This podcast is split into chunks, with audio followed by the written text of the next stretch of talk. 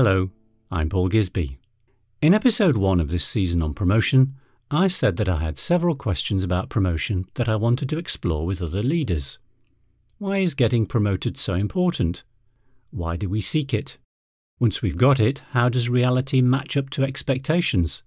And is there anything that can be learned from listening to the experiences of others? Did I get answers to my questions? I think I did and reflecting upon what people said in each episode, I've summarised what I heard under three headings advice and guidance, watchouts, and philosophy. First, advice and guidance, of which there's a wealth in all the interviews. Again, splitting things up, I've grouped what people said to me in three more areas making yourself promotion ready, choosing well, and making it work. Making yourself promotion ready. By making yourself promotion ready, I mean those things that people talked about which aren't what you do when you're targeting a specific promotion, but which are more general and which can not only equip you to be in a better position to land a promotion if an opportunity comes up, but also increases the likelihood of promotion opportunities coming your way. A common theme in this area was the whole idea of making sure you fully understand yourself. What motivates you, what your values are, your strengths, and what it is about the work that you're in that excites you and which you want more of. Business psychologist Katie Humes said that she believes many people don't make enough effort to understand these things.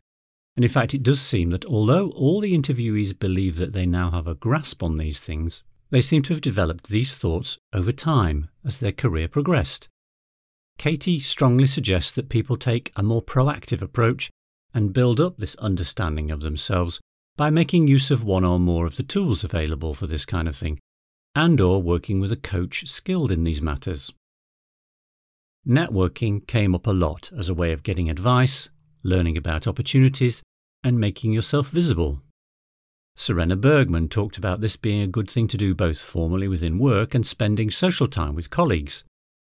Giselle Tavares talked about the importance of building up what she calls social capital, and it's been Kirsten Campbell's experience that the best opportunities come through who you know.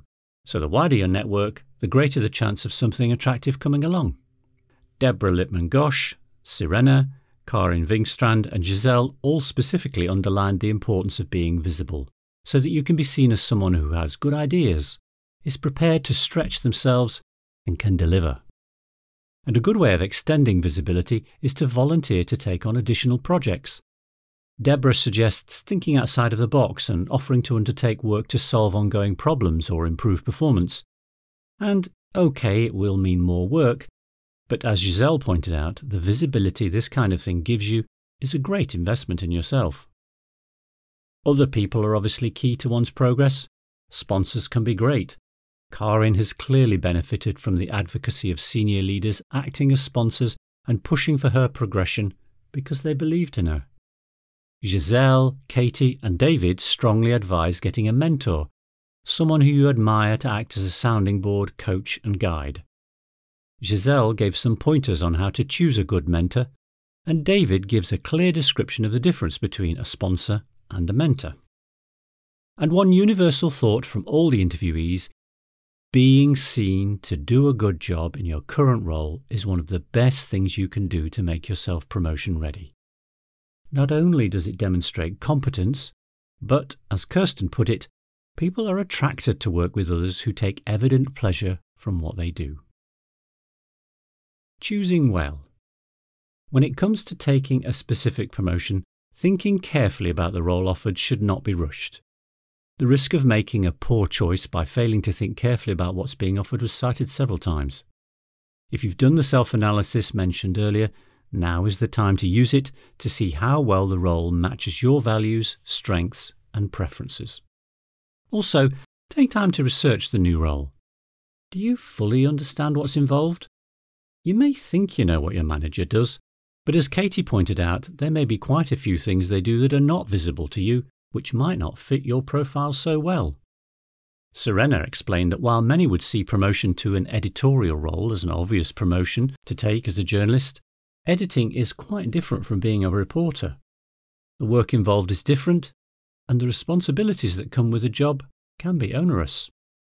Deborah recommends that if you're going for a role the next level up from you, take time to try and visualize yourself in your manager's role. As she put it, take time to walk in their moccasins. Jeffrey Skolnick, Kirsten, and Giselle all talked about the demotivating experience of ending up in roles that were not a good match for them.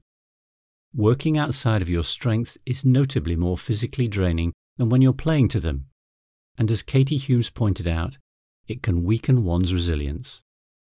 Sometimes, as Lisa Smith noted, spending time in a role that's not exactly to your liking might be necessary as a stepping stone to something to which you are better fitted. But if that's not what you're doing, and the role just isn't for you, don't stick it out. Like Jeffrey, Kirsten, and Giselle, acknowledge the mismatch and move on. Beyond thinking about how you might perform in a role, another aspect of choosing well is to think about the wider context of what you'll be doing. What is the intent of the role and the organisation you'll be working for? Katie pointed out that thinking about how the work you're in fits with personal values is increasingly important for people. And Mike Edwards is excited by the idea that people will deliberately use the opportunity of a promotion to make a difference in the future in the way business impacts the environment. And he strongly encourages people to use positions that they are appointed to to challenge norms. Finally, under choosing well, while it's definitely important to get a good fit between yourself and a role, as Giselle, Karin, Jeffrey, Lisa, and Kirsten were keen to advise, be brave. Wisely venturing outside your comfort zone is vital to developing and growing. So don't limit yourself. As one of Kirsten's former managers put it, don't go through life waiting for permission. Make your own rules. And Giselle was quite clear. Don't be afraid to just ask for a bigger job. You might get a yes, and if you get a no, it can be useful in understanding what you'd need to do to get a yes next time. Making it work. Great. You put in the groundwork, you've chosen the right next move and landed the position. Now to make it work. And under this heading, several pieces of useful advice were offered. The first was about feeling out of your depth and the general feeling that it's okay to feel a bit overwhelmed. In fact, for Giselle, feeling out of your depth when you first start is what she looks for. Otherwise, it's not really a stretch promotion. Similarly, Karin was always interested in looking for bigger ponds to swim in to give her room to grow. And to help sustain you through the new challenges, there were some suggestions of things to keep in mind.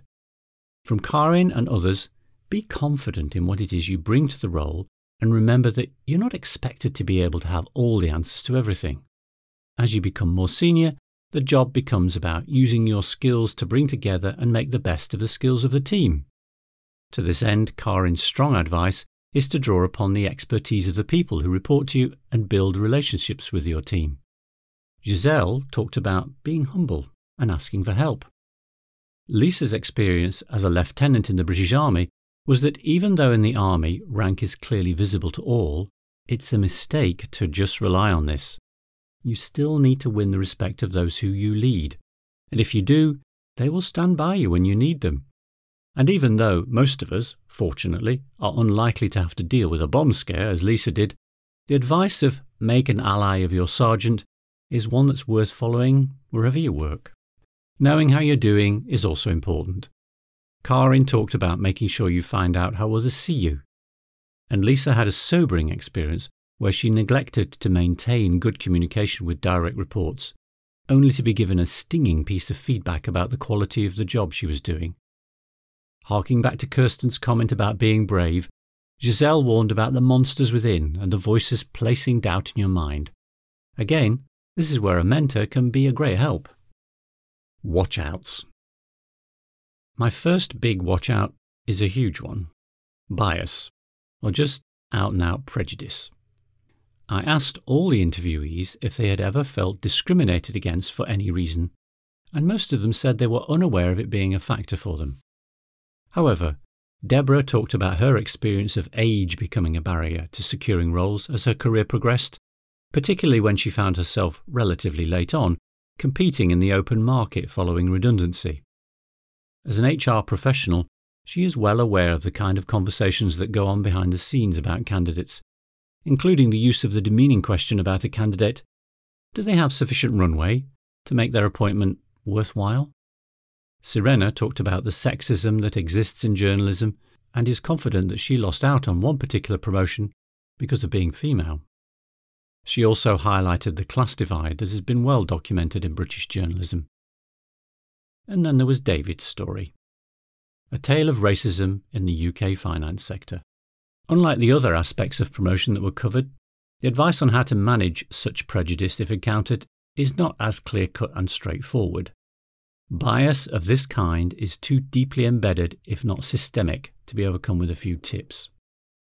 However, hearing the stories of people who have had to handle prejudice may at least, I hope, help in a small way, for example, by flagging that such things still widely occur. Recalling what David's manager said when discussing the idea of setting up an ethnic minority interest group, do we still need things like that? Yes, sadly we do. As David pointed out, the way prejudice appears may be more subtle than it once was, but it's still happening. Not that there aren't things you can do. David strongly advised writing down and confirming with managers all that is said when discussing what you need to do to get promoted, so that there can be no claims of misunderstanding if promises are not fulfilled. He urged people to get involved with others seeking to combat racism or any kind of prejudice, whether this is forming interest groups within an organisation or reaching out to other businesses to share experiences and advice. He also recommended sharpening your crap detector so you can call out prejudice even if it's shrouded in diversionary language. And taking a positive view, Deborah sought to encourage others to keep going because, as she put it, if the chemistry is right, it will happen.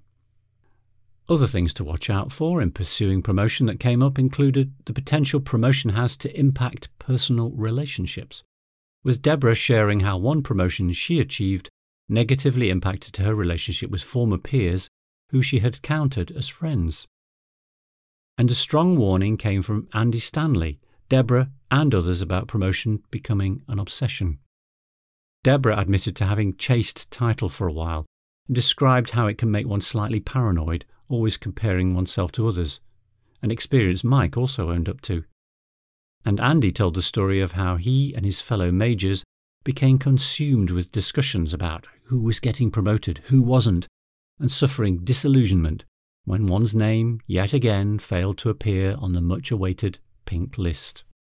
And not forgetting a very important watch out people. The people one works with have a huge impact on one's experience, so it's important to take time, if possible, to get a view on the people you'll be working with, particularly those to whom you'll be reporting. Both Deborah and Karin related stories where, fortunately, they were aware of the potential for problems with people with whom they would have been working and declined promotions. Finally, we come to what I'm calling the philosophy of promotion how people think about promotion overall, what are their primary motivations, what getting promoted means to people emotionally, and how ideas about how to fulfill promotion ambitions develop. The people in this season of podcasts, not surprisingly, cited the classic reasons for wanting promotion validation, growth and development, tangible reward, money, benefits, etc., and status. And everyone prioritized two validation, being recognized and rewarded for one's achievements, ability and potential to deliver more, and growth and development. But although it might appear that these are the more worthy reasons for wanting promotion, people did admit that tangible reward and status were things that had influenced them. Giselle said that she has at times felt reticent about wanting a bigger title, but has come to realize that title does have a value in, say, signalling your achievements and stature, and that isn't necessarily a bad thing. Deborah shared that the driver for her pursuit of her first promotion was more money, which she badly needed as a single parent. And the money and benefits side is something that shouldn't be overlooked, because what's wrong with being fairly rewarded for what you do? And if you're not careful, you could find yourself being taken advantage of. Karin shared her disappointment and hurt at discovering that others promoted to the same level as her had been given better terms, and Kirsten talked about the time she thought she might be asking for too much of an increase when she was asked to relocate to London, only to discover later that her predecessor had been on double what she had asked for. But validation and growth were definitely top and underpinned the main emotions people felt at getting promoted. As Jeffrey, Kirsten, Karin, and others said, it feels good to have your contribution recognised. And as Karin and Giselle put it, it's exciting to be given the opportunity to extend your skills in a new area, tackling a greater challenge.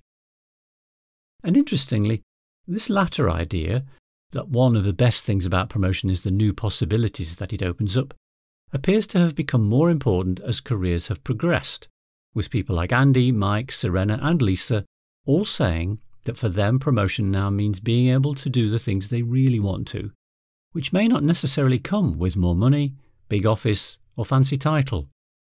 Karin talked about finding new things to be curious about being important. One other overall observation is that apart from Andy and Lisa's experience in the British Army, nobody had a clear plan and path that they followed from the early stages of their career. The thoughts people shared and the advice they offered came from reflecting upon their experiences as they progressed. People did start to apply their own advice over time, but given that there's so much excellent guidance and support available, it would make sense, as Katie Humes recommends, to systematically take advantage of it sooner rather than later. As Andy points out, whether or not having a progression route as highly structured as in the army is the best approach is unclear, but being somewhat rudderless and leaving things to happenstance is probably trusting too much to luck.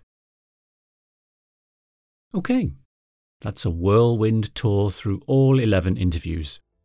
If you found this summary useful, and haven't had the chance yet to listen to the individual episodes, then I do recommend you do so. There's a great deal more to glean from what people said than I've been able to cover here, and the stories people told are well worth a listen in themselves. Also, listen out for the last episode in the season, coming soon, where I will be pulling together a compendium of all the top tips each interviewee gave at the end of their interview. Final thought? Thinking about all that I heard in the interviews, the best advice I personally would take from the wisdom shared is the point about making sure you really do understand what you want, what stimulates you at work, what gives you flow, and then analysing roles you might take to see if there's a good match. If you genuinely love what you do for a living, opportunities for promotion, in whatever form is right for you, will come your way. I'm Paul Gisby of Talking Leaders. We help leaders who want to get heard, be understood, and to build trust.